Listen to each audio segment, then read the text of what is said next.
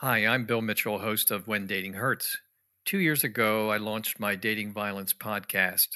Back then, I knew very little about recording, editing, or uploading to a hosting platform. Frankly, I didn't know what a hosting platform meant. When recording episodes, I needed it to be easy for me and my guests. You see, I was capturing highly emotional personal stories, and I couldn't have guests fiddling around, clicking buttons, starting and stopping over and over again. I launched with Zencastr and I stayed with them. The reason is it's just so darn easy. And today's Zencastr lets you record with high quality audio and video. You can edit and distribute too, all in one place. No more bouncing around from one platform to another to create your podcast. So if you're interested, go to Zencastr.com/pricing and use my code WhenDatingHurts, all one word, and you'll get 30% off your first 3 months of Zencastr Professional. I want you to have the same experiences I do for all my podcasting and content needs. Isn't it time to tell your story?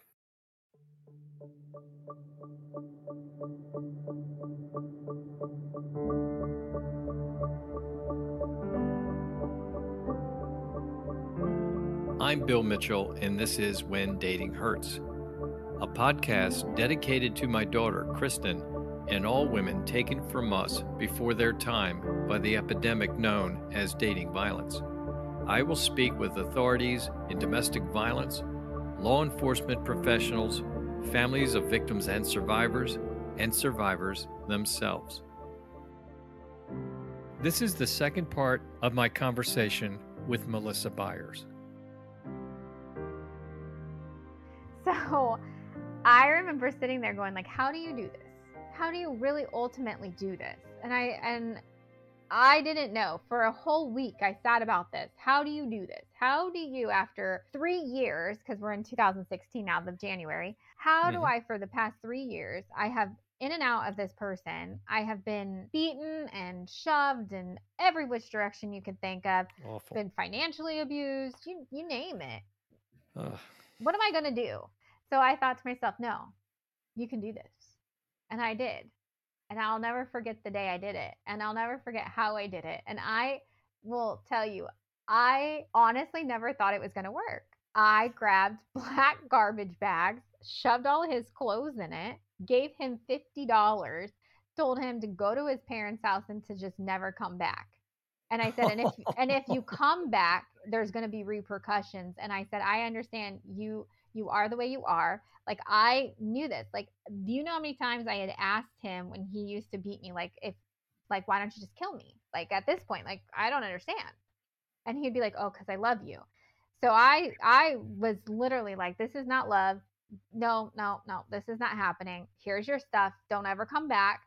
And he listened. And he never came back because he knew I filed that police report, I think. And the district attorney's office had just gave me a call.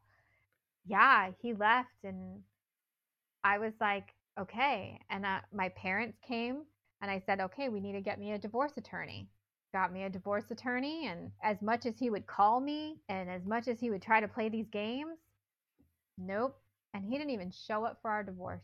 Well, he got the message. He really got the message of just go, like, don't come back. Like, I'm done. Right. I'm not playing games anymore. Right. This... Zero tolerance. Yes. Yeah. My strength was so high. I think that what you get, and this is totally coming from my experiences, I was building it up throughout. Even if I was letting him back in, I was still building it up, this tolerance, because of my coworkers. My coworkers knew at this point, because when I had to make that police report, I was horribly beaten that day. So when I went to work the next day, my boss is like, this is why I said you can't go home. And like, these are the reasons why I've been the way I've been. Like, I know these stories. I know somebody who went through this and who ended up in the hospital. I knew at that point, when people knew, my parents knew, I had a counselor who was in my corner. I had things out of his name, only my name. When I had all these ducks in a row, I think at that point it really sunk in when she's like, do you want to go in hiding? It's like, well, why? Like, I did everything you asked me to do. Like, I've done all the work. Like, why? I don't want to live that life. Like, I don't want to do that. it was that time to take that final stance. And I knew that if something was going to happen, it's okay. I made that police report. I have the district attorney who's ready to go, but nothing ever came from that district attorney. Just so we're clear. He's never, ever had jail time. He never, ever had restraining orders. Nothing ever happened. How do you feel about that? I feel like he is a person who has gotten off a lot. I later found out through all of my going through a divorce from him. And this is my number one thing for anybody who dates or meets people off the internet. You Google search, you search, okay? Because they all have pasts. People have pasts. But if I would have Google searched, I would have seen that he had priors, like an assault.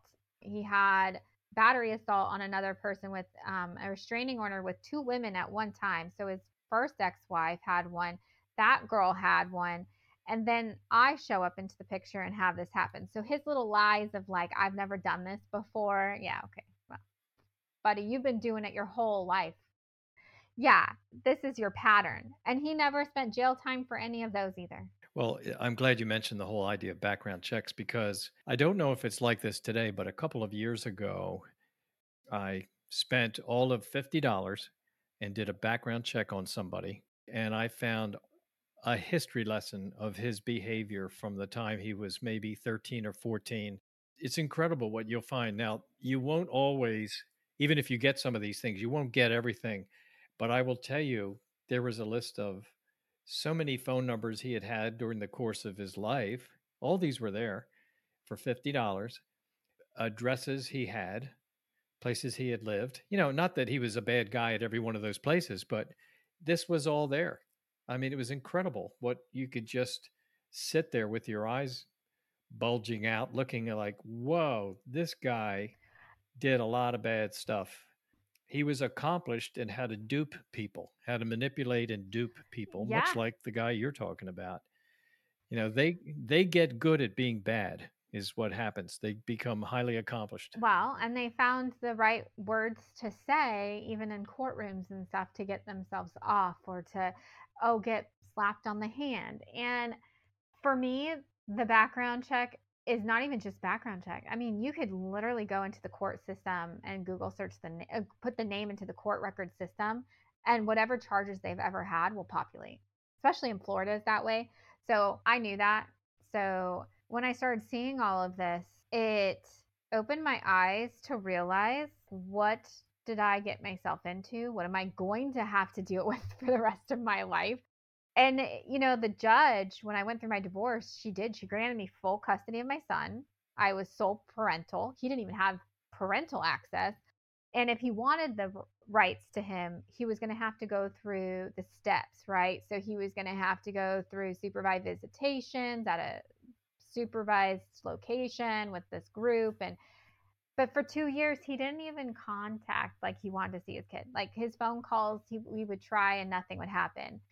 It wasn't until we went to court when he was trying to get custody, like have some of his access back, that a lot more had been divulged. We got his entire VA medical record. The guy has been trying to commit suicide by loaded guns, and he'd been Baker Act a whole bunch of times. And he had all of these things just trickling down, and here he just got 100% mentally disabled. And so I've been fighting a battle with somebody who is a system player, who chalks it all up to things that the VA locally in Orlando said they couldn't find any record to give him that, but he got it from another VA.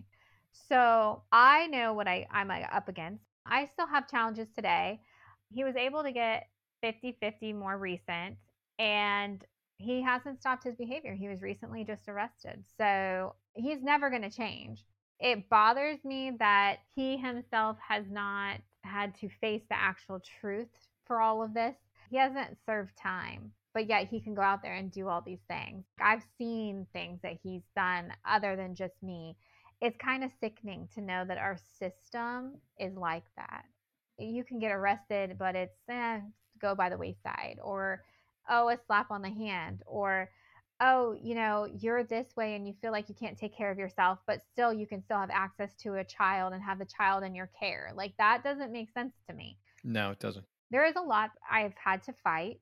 So I thought I was never going to find a relationship. And I did get married again. I found this person who I thought was amazing, ignored red flag signs, went right back through the cycle. Even after thinking I was like, good, thinking that I had. So time passes. This guy, the bad news guy, he kind of goes away and stays away for the most part. Mm-hmm. And then you're out there in the dating world and you find somebody and you get married. How does this go? This one? Well, and I was really good about the whole dating. I was dating. I was not real serious with anybody because I just... You're going slowly. Yeah. Well, and also I was still really working on who I was as a person. And I thought I had found that. But no, I mean, at this point, I'm in my early 30s at this point. Like, I think I'm, let's see, if we're in 2017, I was like 31, 32 at that point. So I meet this person, and super great guy. Like, he has a daughter. He seems like a great father. Just, you know, we would take the kids out to the zoo together. We would do things together. And then I ignored red flags. I ignored the fact that he had a drinking problem. I ignored those aspects of life. And I thought to myself, here I am again. I'm going to be this fixer person. Like, I'm looking back on it. Which he did get sober. So I will tell you, he did go and get sober before we got married. But, and this is the but, there's reasons to why we do things that we do. There's always underlying reasons. So you're not just an alcoholic because you want to be an alcoholic, right? You are not a bad drug addict just because you wanted to be a drug. I mean, there's always a reason. And usually it stems from not wanting to either deal with something because it's a coping mechanism. So after he's sober for a while, and he went through some of these things with me, with my son's father, with going through these court hearings and stuff. And he was really on my side and he was supportive at first.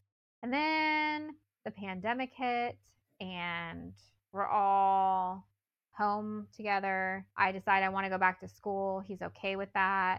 I got a new job. He was not okay with me kind of bettering myself. He started becoming kind of controlling. Like, when I lost my one job and had to go to another, it was kind of like, well, why would you interview for that job? Or why would you want this position? Or why would you do that? And then I was like, what is this? Mm-hmm. You were fine when I was making good money and doing this position. Why is this all of a sudden an issue? Then it just kind of became really eerie, actually, the behavioral side. Like, one minute he'd be really depressed and down and I couldn't get him out of bed. And then the next minute he would be happy-go-lucky and I couldn't get him to go to bed. So I'm like, are we manic depressive? Are we having bipolar moments? Like, I know they said in treatment that you had some issues. So I was like, you need to go get this checked out. He was like, well, I just don't like my job anymore. And I was like, okay, well, what would you like to do? Like, we could do this. We could fix this. Like, this isn't a problem. So he started a business, and then the business became more important than me. And I was like, that's fine too. Like, at this point, I was just happy if he was not in a mood swing coming at me. And at times it became physical. He would shove me or get in my face. And I told him, do not get in my face. This area is, you know, the facial area, the don't put your hands near my neck, don't touch me in certain ways, don't call me certain names, don't do certain things, because you're waking up a bear that has been in a defense mechanism mode before, and you're only going to push me in a direction you do not want me to go. And he was doing things on purpose. He knew my triggers, and he would do it on purpose. He'd go there anyway. Yeah. He would have constant threats of like, oh, I'll just get a divorce. Oh, we'll just get divorced. And it's like, really, that's real mature to just be like, oh, we'll just get divorced. Like, throw it away. It was constant like that. So things were doing okay. I was like, we need to go to counseling. And I come home from work one day and he's just gone. Did he take anything with him or just physically gone? All his stuff. He's cleaned out his stuff. Yeah. And this just happened recently. So this is very fresh. So at this point, we're talking 5 months, 6 months? Yeah. And I'll be honest, we were together for 5 years, married for 3. I think in reality, as much as it was like, what do? I went into panic mode because he wouldn't answer any of my phone calls, text messages. His family didn't know where he was. Nobody knew where he was for like 5 days. Where's his daughter at that moment? She's with her mother. Okay. And I took care of her more than anything. Like, he stopped doing family activities. He stopped doing a lot of stuff. And it had been a tough couple of years. And I had to, my parents even noticed something was different when they visit the prior Christmas. And I knew that it wasn't healthy, and my friends knew. And I got to a point where I was like, oh, I'm just going to work hard at this. I can fix this. Like, I was in it because I was like, this is my third marriage. I am just sticking it out. Like, I can do this. This is going to be successful. Yes. Yes. No. And I still go to counseling. I've always gone to counseling, and I applaud the Women's Center and all the places that help women. Do you still see the same counselor from before? No. So I used to see her all the way until 2019. I saw her again recently in 2021. I actually go to the Women's Center here locally. I have an advocate and I have a counselor through them, which is great because, you know, I love supporting all of those nonprofits and organizations. So I go there, and honestly, I thought, what do I do? Panic attacks, like all these things. It wasn't until 3 weeks after that I realized, I was like, wait a minute, I am so good. I was the happiest I'd ever been. I never even realized. It took me stopping in my tracks and realizing, wait a minute, I'm very successful at my job. And he hated that I got a pay raise. That was a problem. To get a pay raise, I got yelled at. I was like, wait a minute, I'm successful. I was able to get my own brand new car. I have a house in my name and I can pay for it. I own it. I can take care of my child. I go to church. I'm fine. Like, what am I doing? Like, this is ridiculous. What's missing from this picture? Right. So at this moment, I started realizing all the toxic things that I thought this person wasn't. And all of that started to dwindle away, and all this happiness and all of this person of who I was when I was in that healthy relationship prior started to return. All the old me was coming back. The things I loved to do. I started singing again, started listening to my music again, the music I liked that I could not listen to for 5 years. I start even longer because my son's father was the same way. Like, I couldn't do these things. And now all of a sudden I'm doing these things. I'm involved in my church again. I'm in my church choir. I'm singing at Christmas time. I'm doing these things. That's wonderful. Wow. That I could not do. Yes. I, for the first time at the age of 37, everybody gets to hear this. I'm okay with this. Saw myself as a woman, not as the mother or a wife or a divorcee or just some girl. I saw myself clear as day of who I was. For the first time, I saw me. I saw myself for what I look like, for who I want to be, not just outside appearance, but inside appearance. That's very well put.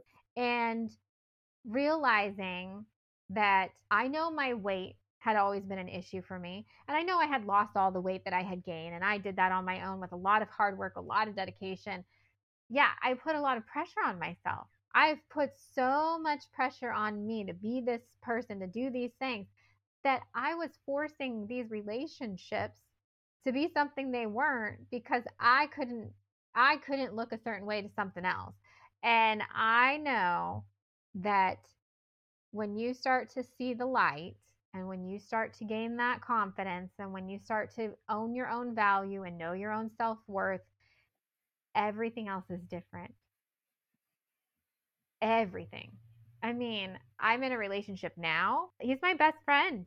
That's the reality, the truth. It was a pen pal friend. It's a friend of mine that we were just friends, like pen pal friends. And like literally somebody that we've said like, hey, we can only just be friends. Well, that doesn't work out. But it's the best relationship because 1, he will hold my hand.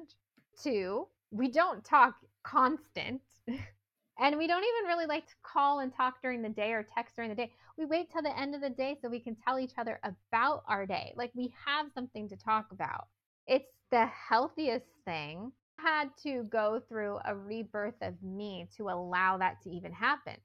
Because if not, I would have ended back up in the same cycle because I did it again. Like, you know, like I said, my last marriage was the same cycle. And it's because I did not really heal. I did not really grow. I did not really allow myself to be something else.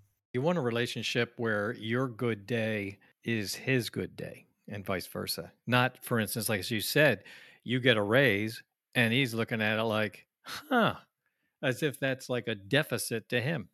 You know, when you, it's not a seesaw here. You go up, therefore he goes down, and he goes up and you go down. And, you know, your victories should be shared, you know, like, good for you. You work hard enough, you got a raise. That's what happens. You'll probably get a promotion soon. Well, and that's the thing. And I had never had anybody be proud of me for my accomplishments. And I, during my domestic violence marriage, I had 3 promotions, numerous awards, probably 6 awards. And no, that was not celebrated. So don't bring that, whatever you do, don't bring that up at home. Yeah. Right. Right. And so now that I'm in a job where I'm super proud of myself for what I'm doing and what I'm doing from our community here locally, it's nice to have somebody who not only appreciates what I'm doing, who I can talk with about it, and who's like, oh yeah, you could do this or that. We give each other tips back and forth, but also who helps me with my schooling. Like they're eager to even help me continue my education. And I think that the best part is I'm allowed to be me. Like I can be whoever I want to be. Like I can say something and be like, oh, oops. And they'll be like, oh, you're fine. Like it's cool. We know who you are. I don't have to sugarcoat, walk on eggshells. I am fully myself.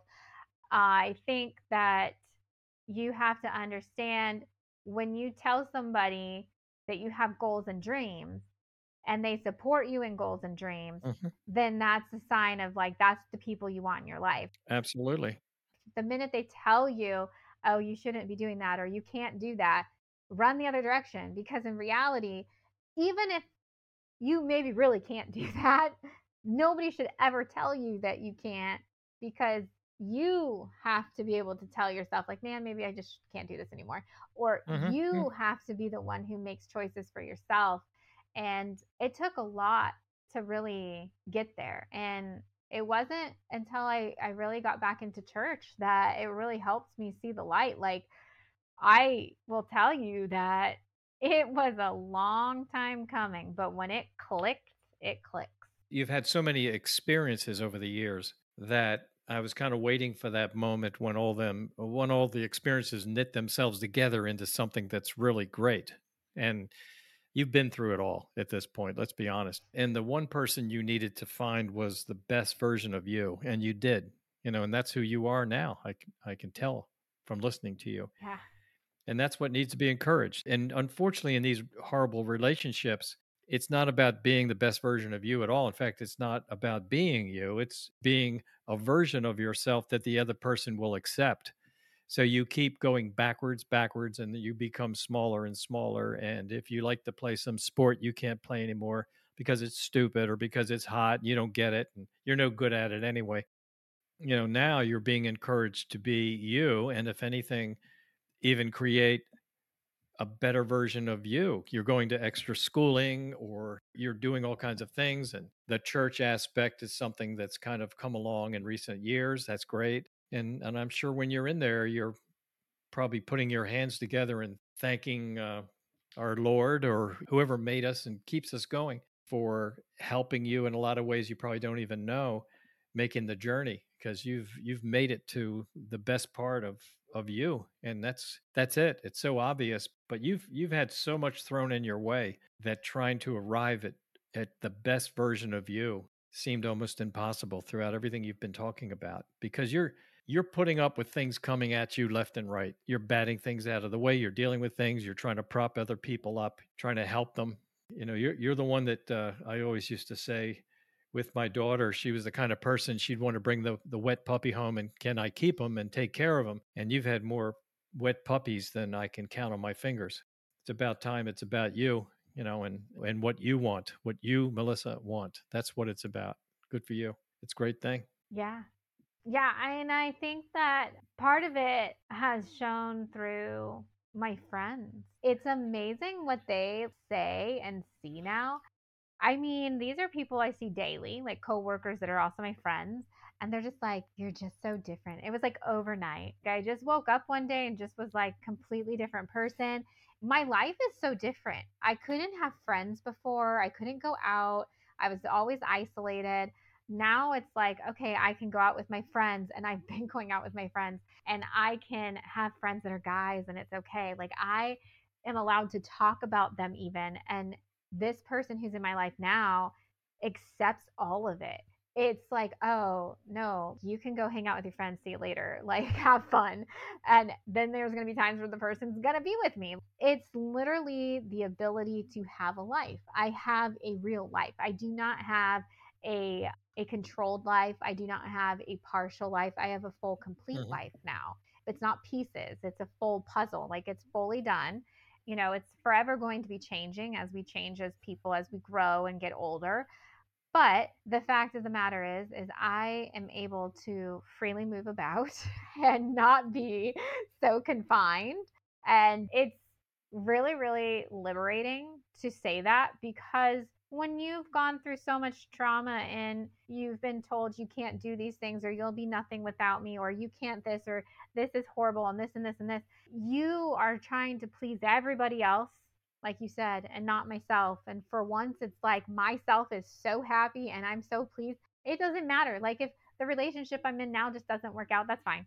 Like I'm good with just being me. Like I'm okay. And I know that I'm okay. I know that I can take care of myself and my son and still be happy and still have a great life. It's just an extra added bonus when you have somebody nice that you get to share it with. You take that walk with that other person now, and that other person isn't trying to trip you up and tell you not to come along. And you've been kind of moving, you've kind of moved from one incarceration to another for a long, long time. And all of a sudden, this feeling of freedom must be unbelievable. Every day in your head must feel sunny and wonderful. I will tell you, it is reasonings why I still go with my counseling is one, I still have to deal with my son's father. I will always have to until my kid's like 18, hopefully. However, the mindset, there is some anxieties that you will get. There's relationship anxiety. I will tell you, like, am I still really worth it? Like you have those moments.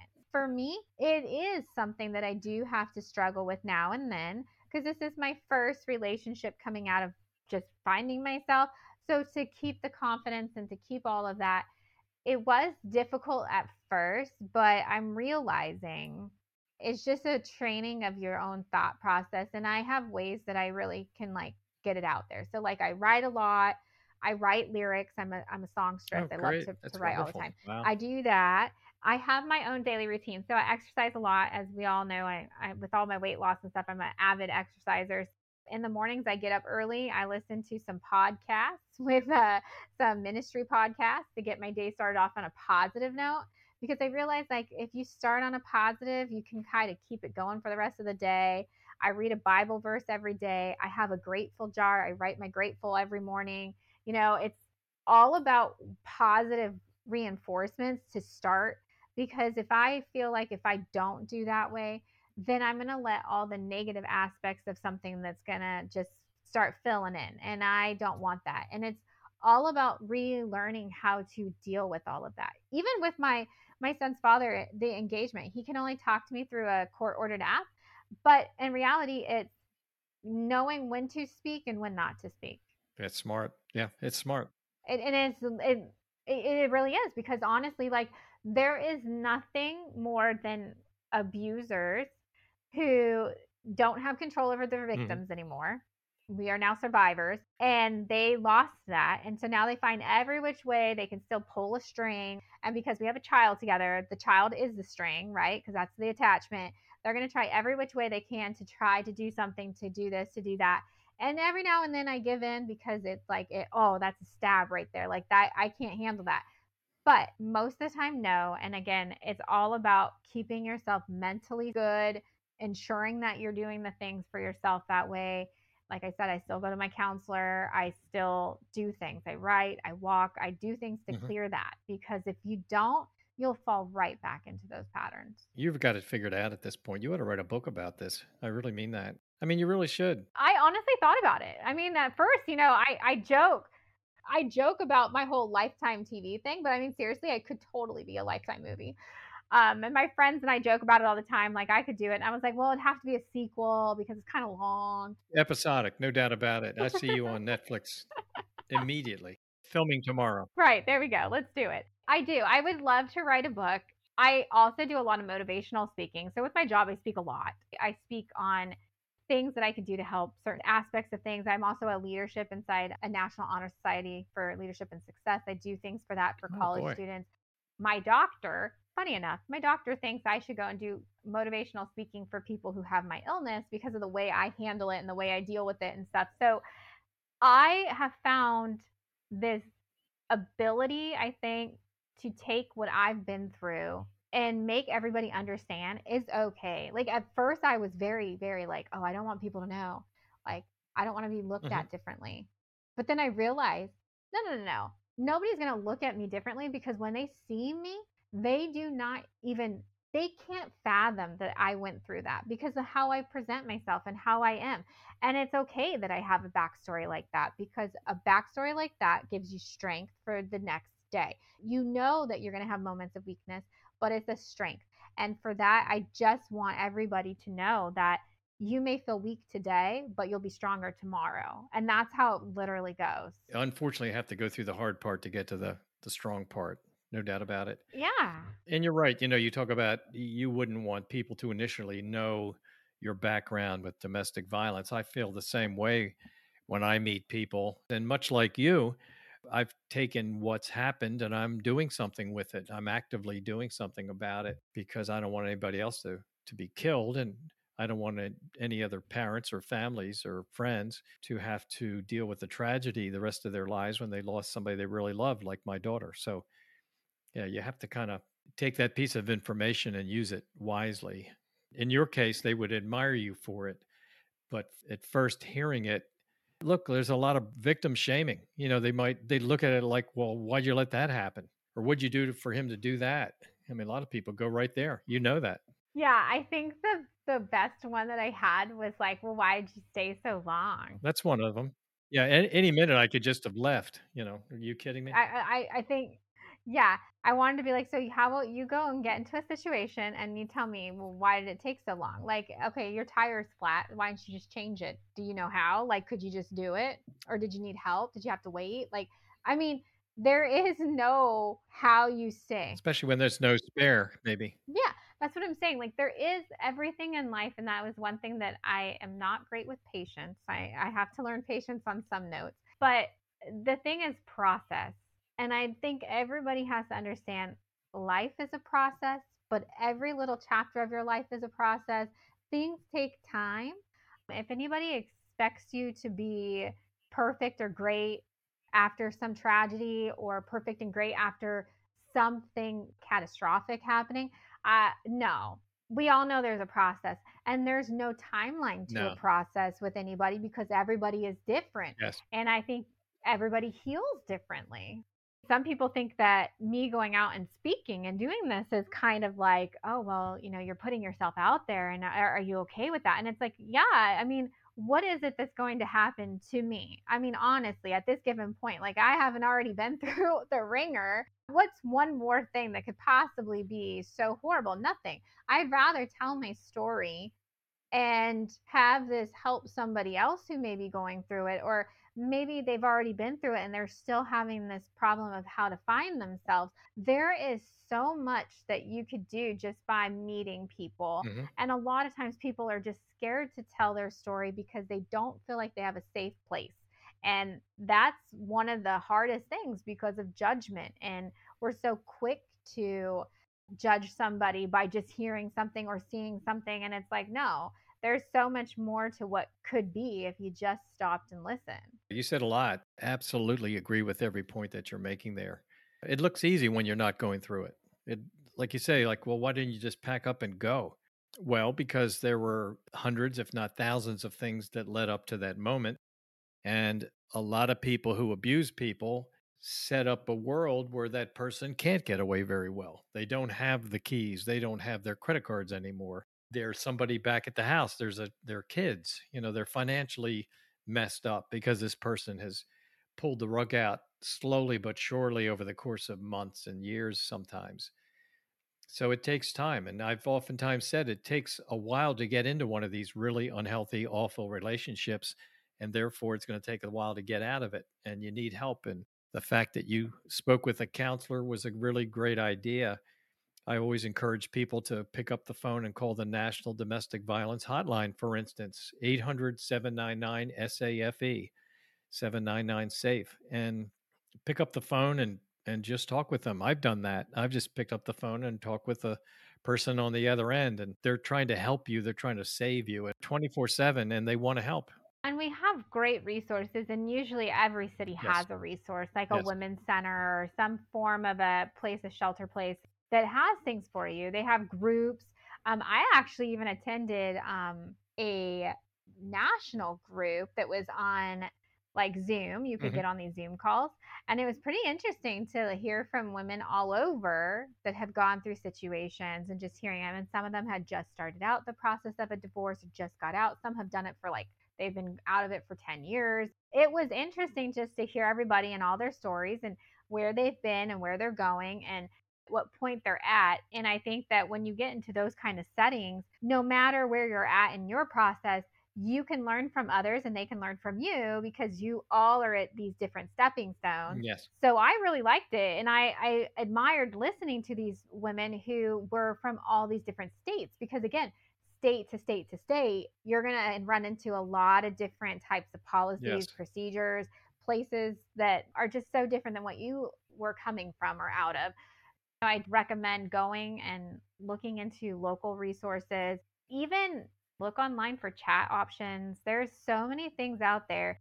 But I think the counseling for me was really the biggest turning point for me. You know, not everybody wants harsh. Unfortunately for me, harsh is what I need. So the harshness of it all, I don't think I would be where I am. If I had a real soft counselor, I think I would have just stayed, because I needed somebody to give me tough love. I love that part of your story. I really enjoyed that in the best sense, because it was showing you your world in black and white and saying there really are no gray areas. And this person's listened to a lot of people and is way more knowledgeable than you and I will ever be about that. So she's sitting there listening to you thinking, if you don't wake up and if you don't move this thing in a direction that's going to help you specifically, then you're going to be in this a long, long time. So you don't have 25 options. You've got two options. Like you say, it's almost like witness protection or kick them out. And you went with the hefty bags. Yeah. I did. You know, I mean, it was cheaper. It was like $10 and to buy a big case. Right. But, you know, it's funny. And part of my thing is I stayed with her for a long time after, and we did EMDR therapy. So electromagnetic, I don't know how the full thing, but the pulsating thing, it really did help, because I was still living in that same apartment. And so what people have to understand is I went through the whole steps of redecorating, revamping what this place had because of all the bad memories.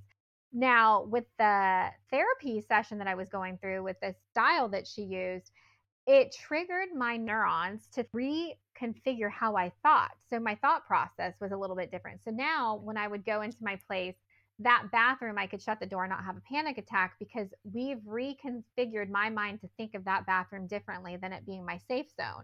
So I would not consider, is this person on the other side? I went through extensive therapy just to be able to live normal for even those few years, where even though I still ended up back in not the best of relationships, but it's the fact that, like, for me to go to the same grocery store, for me to go through these things, I had to relive and retrain me how to do things safely, but also how to just live life normally. So it is definitely something that you have to consider when you're going through this, that it's not going to be the guy's gone or the girl's gone or whatever you're going through. They're gone. Yeah, they are, but they're not really, because you have psychological issues now at this point. Like, you have damage, like you have memories, you have places that you've been, you have things that trigger.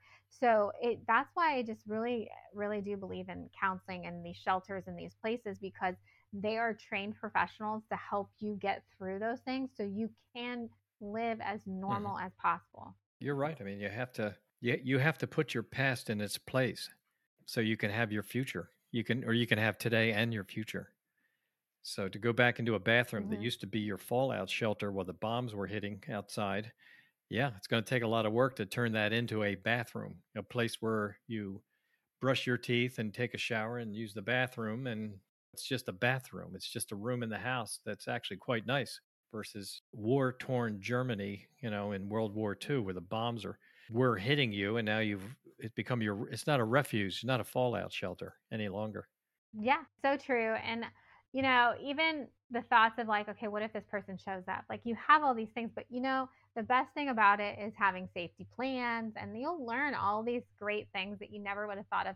I get asked a lot, and it's like the funniest questions ever. So were you ever a police officer, or was anybody in your family a police officer because of the way I act? Well, funny enough, my dad was before I was born. But no, I don't like to sit with my back to the door. I like to know where all my exits are. I like to know everything. And it's only because I was ingrained that if this person ever showed up again, I would know how to not be in a situation I didn't need to put myself into. That's smart. Oh, yeah. I mean, no one has to ask you to do that. You just do it automatically now. Yes. And I even really am interested in taking some self-defense classes. I just think that that's a good thing just for people to know in general, just because you never know these days. But yeah, like I just really think that as much as I've gone through a lot of things in life, and even at young age, I think the amount of life I've lived has taught me how to really care about others in a different way, not have a judgmental mind. I do not, even to my beliefs, if somebody has something different than me in beliefs, that's fine. I see things so differently because I have been through it all. And I don't even think that I wear it that I've been through it all. And that's something that is truly remarkable because I'm shocked that all the stress and all this stuff has not worn on me yet. But it's all about a lifestyle now for me. It truly is. It's all about just living a healthy, happy life, keeping my son happy, healthy, and ensuring that what I can do for others, if this can help others, I mean, that's my path for right now, is just making sure that others don't have to go through and endure as much as I had to. Yeah, I admire you for that. And honestly, I'm not trying to create a backhanded compliment for myself, but that's what I'm trying to do too. I'm just trying to help that others don't have to have the experience, either the one my daughter had, which killed her, and the one that our family continues to have, because she's irreplaceable and she didn't need to die, but she didn't know the warning signs, and her friends didn't know. And this guy was bad news, becoming worse and worse. And what's done is done, unfortunately. And it's funny when you say those warning signs and you say the bad news and you say those things, and it goes right back to when you say like, oh, people say, well, how come you stayed so long on this and that? But it's funny because you don't know warning signs until you're out. Like you can't see clearly because your mind is so gone. Like you think that what is clear is what's in front of you because you are so different. And that's the thing that people don't get. You are not clear-headed. You are not clear-minded.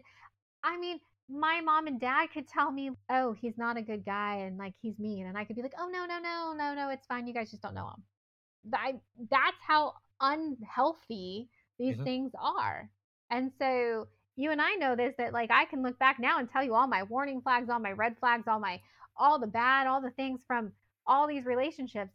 When I was in them, I couldn't tell you what they were. You didn't see him, or you looked past him, or if you did see him, you'd say, well, but there's so many good things. I mean, this is one bad thing, but there's 99 good things I could tell you, even if there really isn't 99. Exactly. It might be 3 or 4, but that's the point. The point is that nobody knows what's happening when you're in the moment. It's always after. It's just like an earthquake. You know, it's 2 seconds flat. You don't even know what's happening, but the minute that it's done, okay, you're okay. Then there's always the aftershock. That's what all of this stuff is really the aftershock, because you're looking back at like, what did I just go through? How did I let this happen?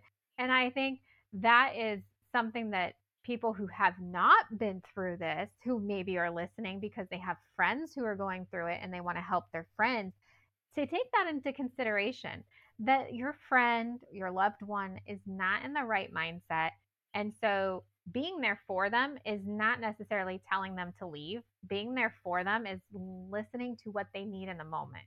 It may be taking them for a drive to clear their head, taking them somewhere to listen to them. It may be telling them like, okay, well, this is the number you should call this person. Let's get you to a counselor. Let's take you over here. It may be that you have to do something like that versus telling them, well, why do you stay with him? Or we know he's bad news, or I know, like, that doesn't help. That's not a reinforcement. No, it doesn't help at all. They have to get there on their own. They have to have the light come on inside their head and say, oh, you know what?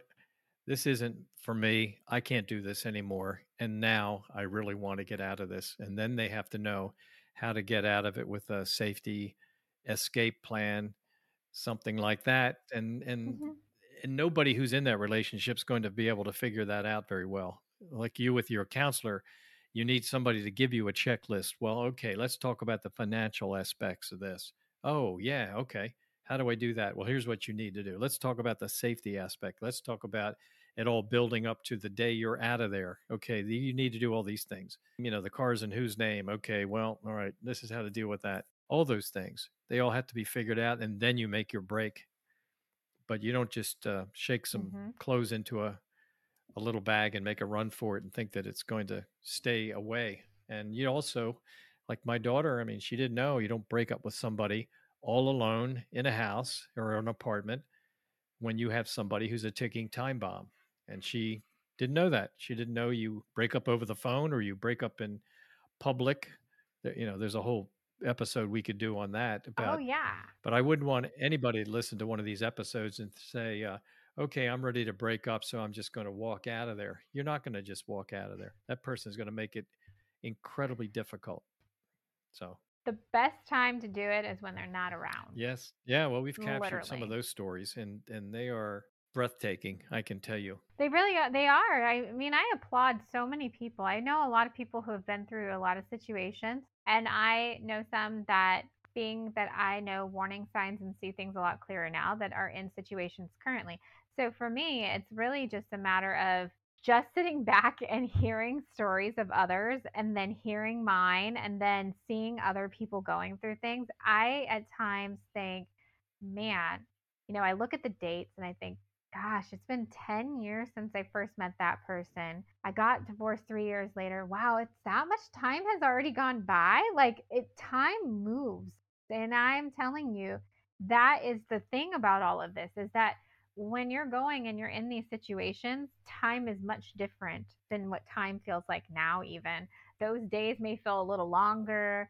Time may feel frozen. You may lose some time because you don't even remember things. So it is definitely a different world. Right. Melissa, I deeply appreciate you joining me on the When Dating Hurts podcast.